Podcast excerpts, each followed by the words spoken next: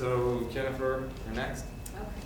I really like the word communication to kind of, it seems to cover almost everything that we were, we were talking about. Even last time we were talking about how important reading and writing skills are, even the, the reading, you have to be able to read in order to understand the communication that other people have shared with you. Of course, it covers all those interpersonal skills, listening skills, even we mentioned earlier, lying, that's involves communication. And then we can, uh, foreign language, you mentioned, you teach foreign language, um, but we can even stretch it to math, where you have to be able to uh, communicate in numbers if you're building building or whatever. And scientists need to know the language to be able to communicate with each other. So I just like that that seemed to kind of cover everything, but maybe that's too much.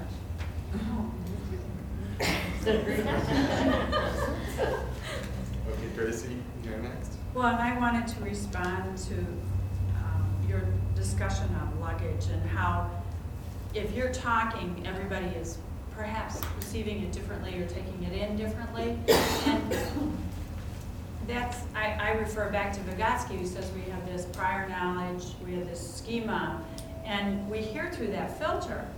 And I think that that's all the more reason why we need to have more language, because it increases the contents of our luggage that we bring. Not baggage, which has such a negative connotation, but luggage that we bring to support ourselves wherever we're going. And so I, I just wanted to affirm that learning language does build us as people and as listeners, and therefore then as, as communicators. Okay, Linda? Uh, I really have a question um, that's been on my mind for a while. Um, And that is, what language, when you know two languages, what language do you think in? Um, dealing- Excuse me. Um, I'm dealing with a child right now that, um, Do you want some water? I drink out of Excuse it, me. but I think I'll be okay. are you sure? just sorry. But, um, because he can't get his words out, he uh, is biting as a four-year-old. And I think it's because he may be thinking in German. And so he can't get the English out to be understood. So, I was wondering if people would know that. So, Um, this is my opinion. um, you definitely you think in your native language, hands down. Um, and they say it doesn't matter how proficient you get in that second language, you still will always count in your native language. Um, money, um, any kind of counting whatsoever. And they say one of your um, biggest indicators of that you're that you're becoming more proficient in that second language is if you start to have if you start to dream in that second language.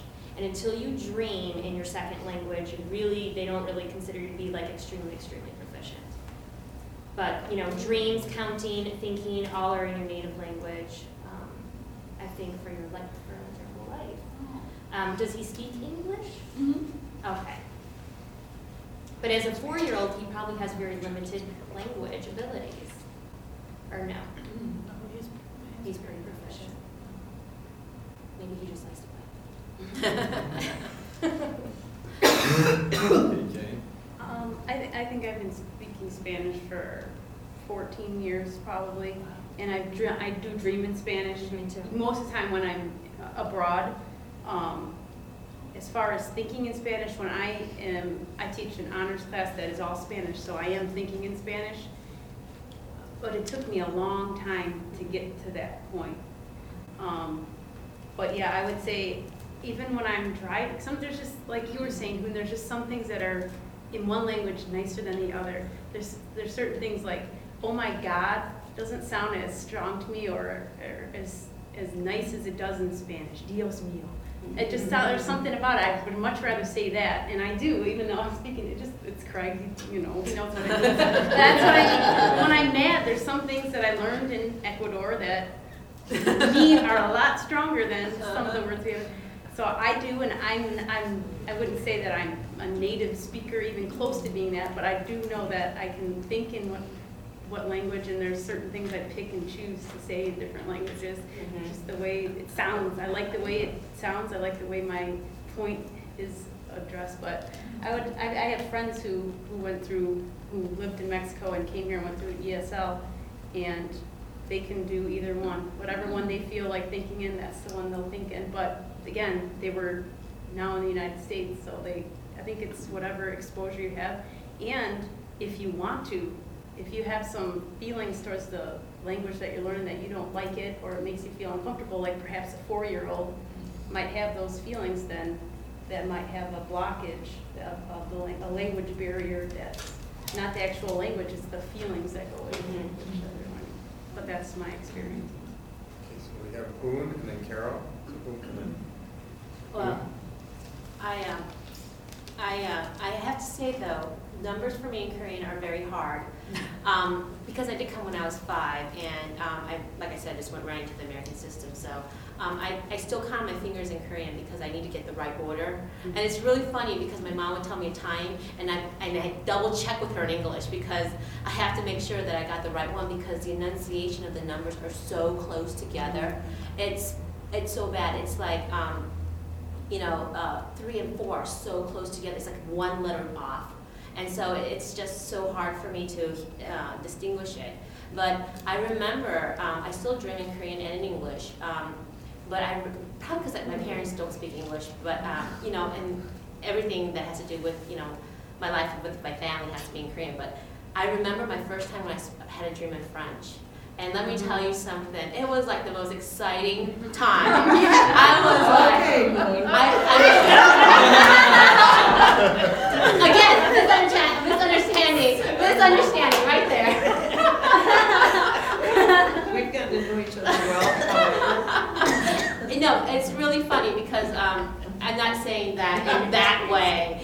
but I remember because I was uh, I, I learned French for 12 years and it was like, oh my gosh, how many verbs can I conjugate before I can actually converse with somebody? And it was I was in France and all of a sudden I just you know woke up and like, oh my gosh, I'm actually dreaming in French. And it was just that, like I said, it was just so it was a point in, point in my life, and I have to say that I really am sorry that I didn't keep up with it because um, if I went back, I'm sure I'll be able to pick it up again. But let me tell you something: there's no one here that I can practice with, and you know the dominant language is Spanish, so it's really hard. But um, I have to say, when I was younger, I had such a hard time. And I could feel that child's frustration when you were saying that little four-year-old. I mean, he would bite. I mean, it, it, uh, basically, I think it's a boy thing, you know, the physical aggression. Um, but I could be wrong because I know that my um, when the way I would take out my anger when I was a child, and my memory could be so bad. But um, I remember throwing things, and you know, because I was just so frustrated because my parents couldn't understand me, my teachers couldn't understand me, and it was just. And when I started that code switching thing, where I would have to say it in Korean, I, it was so bad. My sentence was, you know, I went to school and then I would switch into Korean and then switch back into English, and it was just, and the teacher was looking at me going like this, and my parents would be looking at me going like this, you know, because it's it's not the whole picture, and it, it's so funny. And and now that I know this, and I'm trying to express this knowledge to you know other parents who have children and they're like well my child doesn't need esl i'm like yes your child needs esl you're only speaking them to your primary language give them the english at school and that's fine and they can separate the two and that'll be okay continue with your primary language don't don't back off on it but at the same time though give them that exposure in school you know, don't think that they're going to get it right away because they're not. You know, release that. You know, don't give them that much stress. And it's it's unfortunate, but you know what though? I have to say, and I always tell my parents this: two languages like two people. Three languages, three people. Think about your work in the workplace when you actually get out there. Carol. Um, I had two things, and, and Hoon really just said what I was gonna say, you know, as much as I think we all should learn another language, I think if a person, these kids that have another native language, that they should be building that right with their English. I mean, that was just, I wanted to get that little thought in. And I- what Linda said, I, I just heard the other day on the radio, somebody talking about a kid that wasn't communicating at three or four, and they were doing sign language. And, and I, you know, I've seen my niece doing that with her son. Under one, she started this. And, and I think of my son who um, couldn't speak yet at three. We didn't realize he had a hearing problem until about that time. And if he would have had some sign language, how much it would have helped him. So um, that's another language, you know? Sue? Well, I'm just sitting here thinking of my own situation. I have a daughter who's about to be married in the fall, and she's marrying um, a man from a different culture who also came from Korea um, as a young child in second grade and went total immersion. And um, his parents, his father doesn't speak any English at all, and his mother speaks some English. And the- the comments that we're getting from people are, are very interesting. Um, You know, not anything I, I expected in this day and age, but the question I've gotten quite a bit, you know, is people are come to my house and see the pictures of him all over because I just adore him, um, is, oh, um, you know, what country from, is he from? And then, um, does he speak English? Does his family speak English? And they become very, many of them become very upset to hear that his parents don't speak, his father doesn't speak English. And when they ask me, well, how long has he been here? Why doesn't he speak English? And I say, because he chooses to speak Korean. He, he chooses. People seem to have a really hard time with that.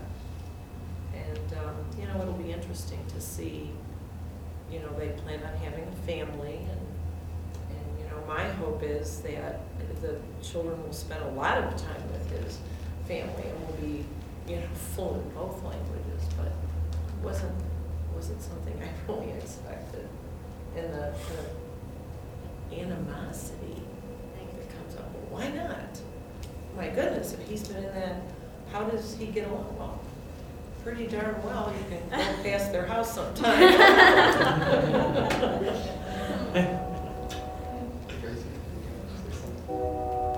I, every year I have my kids who are in the ELL program and also in mine, and I always ask for them because I like the diversity. And every year I ask them for an extra credit fourth quarter project to tell me what they've learned about being an American in American history and whether what they've learned and what they experienced and what they expected are at all the same. And so many of them, a- and they are my hardest workers. They work so hard to learn English. They, I mean, they, they, they are my hardest working students.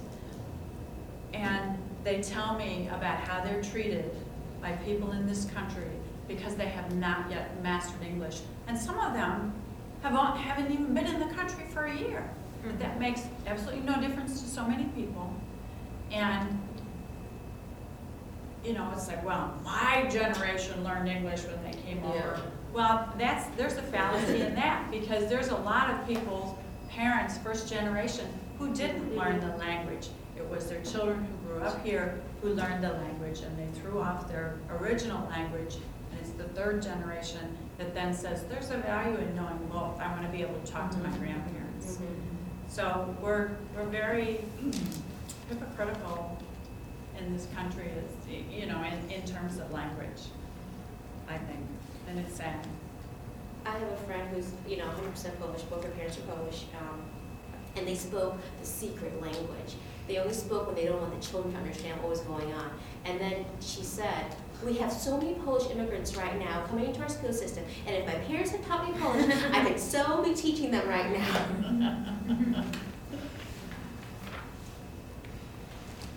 Yes. Okay, now I agree that people should be able to, to use their own language. However, I still have the question of, when I'm teaching graduate school courses with students whose native language is other than English, and I get a paper back that looks like it's written by a third grader, should they be expected to know the English language in a graduate program in the United States? I, um, this is a personal story, and when I was going for my master's in reading, my second class, um, the diagnosis class, this professor was, she picked on me, literally picked on me. Um, and you all saw me, uh, talked to me and everything, and you, you know, you saw my written work and everything, and you know how anal I am about that. Um, and, and this, ugh, this just upsets me every time I talk about it, but, um, she told me my English sucked. And um, she didn't do it in a nice way either. She humiliated me, okay? Um, and granted, my, writing is the last thing to come. It is the last thing to come because it has to be practiced. Even our children have to practice it. They have to practice, practice, practice, practice, practice writing. And if they don't have good models of writing practices, they're not going to be able to produce good writing because they don't have that. They have nothing to compare it to, and all they can go is by the uh, language that they have been hearing. And majority of times, colloquial language that we use in our spoken language is not what we want to see on our written language. And that's basically what their bases are on. And um, she, I wrote like five case studies plus six literature reviews plus all this other stuff, and she wouldn't help me. I, I showed her my paper, and she looked at me and she said, it's not long enough. At the end of the semester, I had a binder this thick with all my works and everything like that. I had it edited by a PA teacher, which is a gifted teacher in my district, who also had her master's in reading. And I had her edit it. I'm like, I'm so worried. I had her edit it. She read it. She's like, it's all good, no problem. I got a big F on that paper, this thick of binder, which is like, I thought it was 60% of my scores or something like that, you know? It was huge, huge thing, okay, an F. She called me afterward, I'm looking at my F during the class, okay? She gives it to us before the class starts. I'm looking at this going, I'm literally having a heart attack here. All right, and I'm looking at it going, I don't get it. I had it edited by a professional, master student, master graduate person, the whole bit, okay? And she wouldn't help me at all. She wouldn't look at my paper, she wouldn't, it was at the end of the, it was like a week before our finals, before, and that was sixty percent of my score. And, um, and afterwards, when she said, I'll talk to you after school about this, after class about this. I mean, oh, the nerve of this lady, you know, when I think about it, I just get, ugh. And, um, so I'm breaking down and I'm sobbing in front of her. I am like literally torn. My heart is breaking. I put so much work into this because I knew that it was going to be a hard class. I put a lot of effort into it. Six people after this class dropped out of the program. Um, Americans, you know, who uh, actually wrote, you know, English. And her comment to me was like, I don't see the intelligence on this paper. I'm like, I don't understand where she's getting this from because it's like, you're not guiding me, you're not telling me what writing style you wanted. You're not, I give this to somebody who's a professional to edit it for me. So I'm explaining all this for her. And she's like, well, that person didn't do a good enough job then. I mean, she's really talking down to me. So basically what you need to do, and you need to encourage them to say that this is a master program level. Your writing is not up to par. Either offer to help them what style, give them an example. Show them what you expect. Tell, give, send them to the writing lab. Send them to the writing lab. Tell them that, you know, I'm sure you understand the information. I'm sure that you're able to convey the information, but in the written form, it's not being the standard of a master's program level. You need to communicate that, because let me tell you something, if you slap down going, it's a third grade piece of shit, so excuse my language, Which I did not say, that teaches nothing. That's right. And let me tell you something. Um, to this day, I have this love-hate relationship with that professor. And I'll never forget her name or who she was, but I remember everyone around me. There was me and all the white teachers. Every one of them was saying to me, she's picking on you. She's so picking on you. And I would just sit there and go like, my father said, just get the C and leave the C and leave the class because I'm to, it's, it's a bump in the road. And I even went to my advisor and I said to her, you know what? Maybe I'm not smart enough. Maybe I shouldn't be at the master's level. Maybe I'm not good enough for this. And she told me absolutely not. Keep going. Just so it, it was just one of those things where I had to jump through the hurdle. And because of that, you know, I was able to improve on my writing skills. But she never gave me an example. She never showed me anything. Every other professor I went to, I immediately would go up to them and say, you know what? I might have a problem with my writing.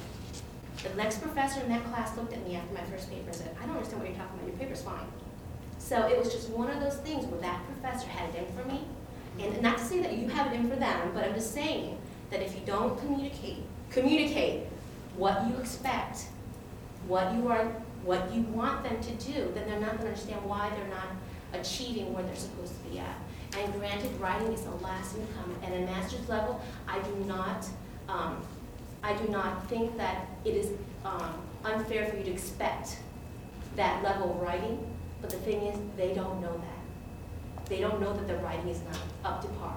They don't know that, because all along, if they've been passed along, it's good enough, it's good enough, it's good enough, it's good enough, and they hit you, and they don't know that's bad, where, where, where are they gonna, you know, how is it going to get better if they are not taught? And so that's why, I mean, I call Beth all the time about my writing, you know, I'm totally, I mean, very, very, it's, it left a scar on me that will last me for the rest of my life, but I have to say, I thank her, because, we're looking at me where I'm now, mm-hmm. you know, so. Oh, this is so emotional. Okay, so even if some people have comments, I think we'll make an executive decision to move on so we can get everyone in. So uh, Sue, you will be next. Okay, well, I don't believe this anymore, but I'll agree. Tell you what changed my mind. Initially, I went to my friend Freire, went back to his book. I've been thinking about him a lot during this class. And I'm very grateful that I had exposure to Freire in my last class. Um, So I wrote, individual learners determine what knowledge is of most worth within frameworks of cultural intelligence. And I agree with Freire's view of knowledge as a transformation of unique lived experiences, and those are his words. Knowledge, like curriculum, is fluid and subject to many internal and external forces, including development, politics, economics, and culture. Dispensation of knowledge through a one-size-fits-all, and enter term, banking approach, interferes with the learner's freedom to construct meaningful knowledge and promotes, and this is another Freire, cultural invasion. I love that term, cultural invasion. And I wrote that knowledge must be shared with respect and consideration of the needs of the learner as well as the needs of the teacher. And as knowledge is shared, its worth to the teacher and the learner is naturally transformed. It's not that I don't believe that, I think that's important. However, events of the last week in my personal life have um, really led me to look at this question in a very different way. And I now concur with Mina. Um, the reason I wasn't here last week, and, and it was, and I'm ashamed to say it was as difficult as a decision as it was for me not to be here. It shouldn't have been as difficult as it was. My dad, um, had heart surgery yesterday, and so at the very last minute, I just, I guess Catholic guilt took over, and I decided I, I needed to go and see my dad, which was in itself um, an exploration of, you know, what is worthwhile in life. Um, and so I went out to see my dad. And so um, while I was there, I took, I took um, this wonderful book, Herbert Spencer's book, which Beth lent me, and I'm just, I'm intrigued by it, and I ordered a copy. Um, but while I was out there, I read on page um, 31, Spencer wrote, knowledge which, which serves direct self-preservation by preventing loss of health is of primary importance. And, and it was ironic that I was where I was, experiencing what I experienced when I read that. And when I returned, um, several days later, ironically, I received a phone call from my son-in-law to be, who told me of his mother's very recent diagnosis of cancer. So I now totally, totally believe that the knowledge of most worth is knowledge about our physical selves. Because without our health, what does it matter what we know? It, it, it matters nothing. So I've had a little transformation. Deb? Um, and that was my point about what knowledge is of most worth, of- of how it's intimate. Would you even have noticed that passage in that book if you weren't where you were? No, No. And so that's what I mean when I say it's intimate. It's where you are at that time and what, like that meant so much to you, to, to see that passage. yeah, it, it was one of those life-changing moments. But if you, if that didn't happen to you, you would have never noticed that path, I would think. No, Maybe because, you wouldn't have noticed No, it. probably not, Now, that because- knowledge that. Piece has helped you maybe Yeah. cope, you know, yeah, I, I'm kind of, you know, I think as a lot of us, by virtue of the fact that we are sitting in this class, are pretty driven, purpose-driven people, okay? And I, I suspect that I'm not the only one in here who kind of filters out stuff and pushes it back because, you know, you're, you're on your track, okay? And, and this has really caused me, and- when I, when I read it in here too, I thought, okay, it's, it's appropriate to think that way. And it's not, it's not an interference, it's real valuable knowledge.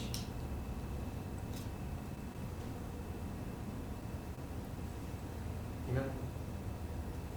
Mina, go This, semester I told a bell hooks, and I remember she mentioned about one thing is very important, because she focused on the uh, engaged, um, engaged pedagogy, and she mentioned about teacher, the, if once a teacher, his own body, he, he, um, once a teacher doesn't know how to treat his, his own body, how to feed his body, how to feel happy, how can she bring the you know, positive message to to the engagement environment. Yeah. So the first thing, be a teacher or anybody, be a decent human being. You got to know how to take care of your own self. Then you you will know how to take care of others. Yeah. Jane? When, when you were talking the first time, when I've written down um, about when you were talking about the human bodies, some of the things that I find disturbing is the obesity rate in uh, the youth right now.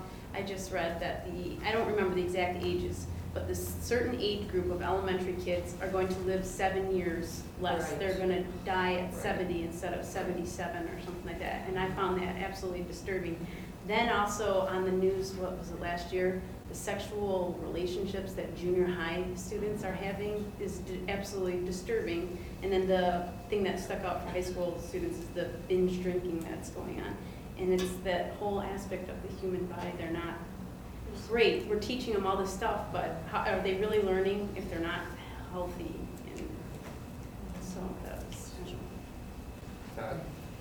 I just, I wanted to comment on an experience that I've had recently with uh, health as well. I mean, one of the, one of the people who I think is most brilliant is, that I've known is my old cooperating teacher that I went to my student teaching with. I mean, somebody I've kept in contact with for even the past seven years, still get together with him, still go over to his house every uh, Christmas and uh, for Christmas parties and stuff like that. Uh, We would, we'd go on field trips down to the city and he'd know like everything that happened in every corner and every building that was built. And, you know, I was just amazed just working with him for the short time that I was there. But uh, two days ago, I got a phone call from his wife that uh, he got, he had a mass on his lungs. And he's out of teaching for the rest of the year. And he's pretty much going to be laid up in, in bed, you know, trying to recover. The doctors think they got most of it. They do believe it's malignant, uh, that it's cancerous, but they think they, they got all of it.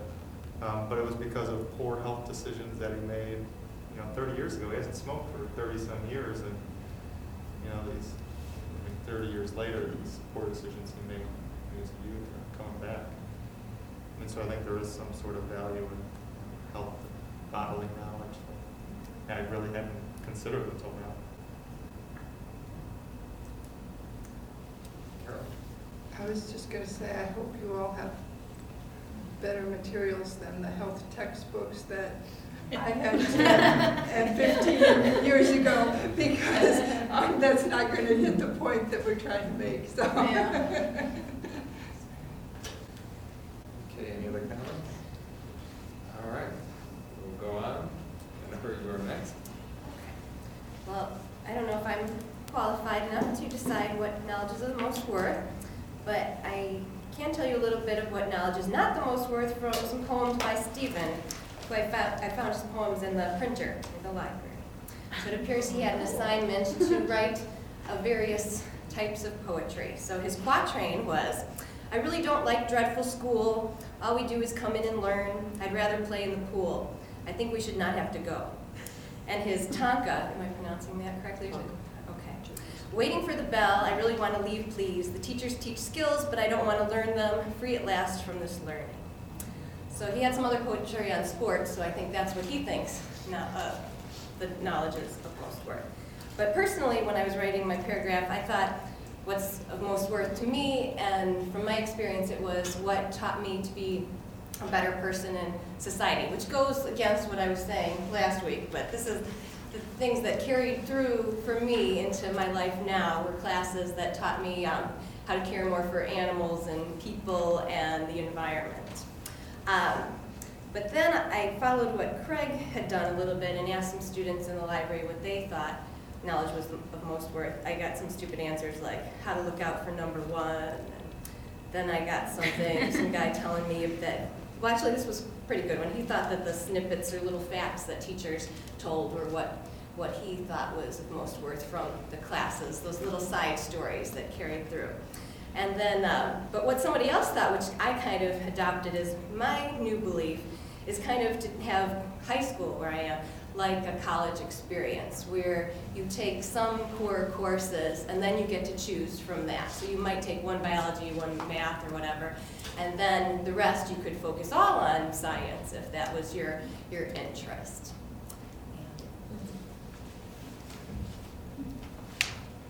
Any responses? Craig? Uh, Yeah, uh, along with what I had last week, uh, one of the things I had written down is exactly what you said. I thought that maybe one of the ways of getting across some of the ideas I had, that the kids had said, and that I had thought were- was to make high school more like a college and the middle school model. Because high school, I think middle schools really do it right. I think colleges do a lot of things right. And not to say high schools don't, but I thought if we could take on a few more of the collegiate things where you can kind of go into your own area of study and, you know, that independence that you feel, but also the middle school model of that the teachers are, are communicating with each other about students and they kind of can follow these students through their four years. Because I'll see a kid I had freshman year and they were, and then I hear horror stories about what they're doing senior year and I'm like, oh geez, I wish I had been able to you know, see that coming. Um, so anyway, I think that that's a good idea. I mean, I love it. Any other comments? Okay, moving on. So, we have two more, so Amy will be next, and then Todd will be last. Um, I feel like I've said a lot of what I was feeling over the time, but what I've noticed is, um, is maybe a trend that is popping out to me is the academic versus the non-academic. And I really feel like that non-academic piece has to be there, and it can be there simultaneously with, you know, whatever we choose or whatever the students are choosing is of most interest to them.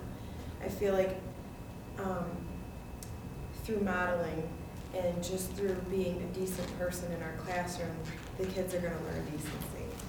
By us treating people with respect, they're gonna start seeing that as well. You know, by giving those kids a hug when they really need it the most, they're gonna start learning love. I think a lot of it is just what comes naturally, even if you don't have kids yet. Um, it's just what comes natural to us, that, that mom and that dad nurturing kind of feeling. And if you don't have it, just don't be a teacher. I guess. But I think for the most of us, the reason that we, all of us in here have that, otherwise we wouldn't want to be with kids every single day. Um, It's definitely a calling.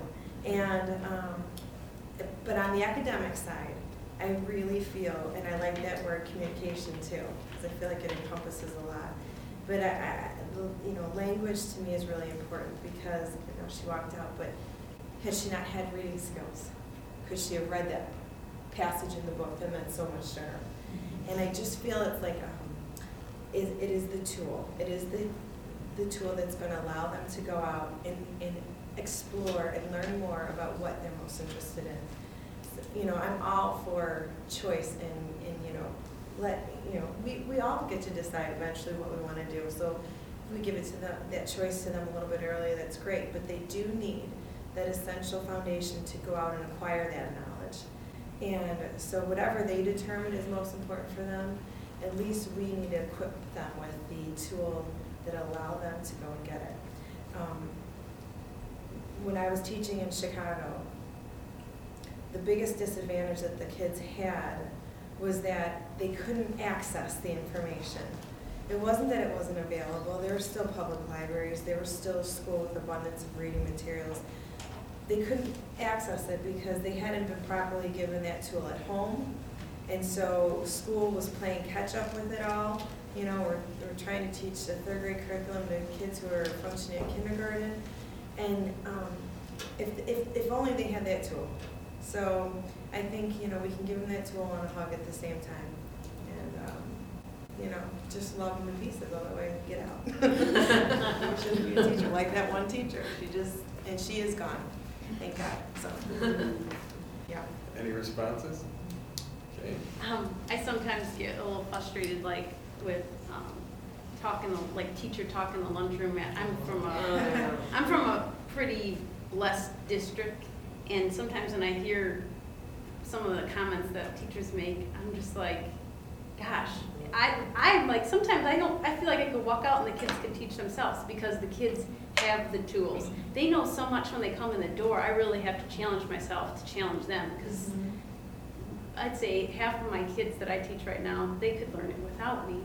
So I totally understand what you're coming from, that if they have the tools and you teach them how to use the tools, which these kids have been taught by the time I have them, then now my role is instead of, as you were in Chicago, giving them the tools, my job is to really challenge them to extend their use of those new, those tools and find the information themselves and use it. Any other comments?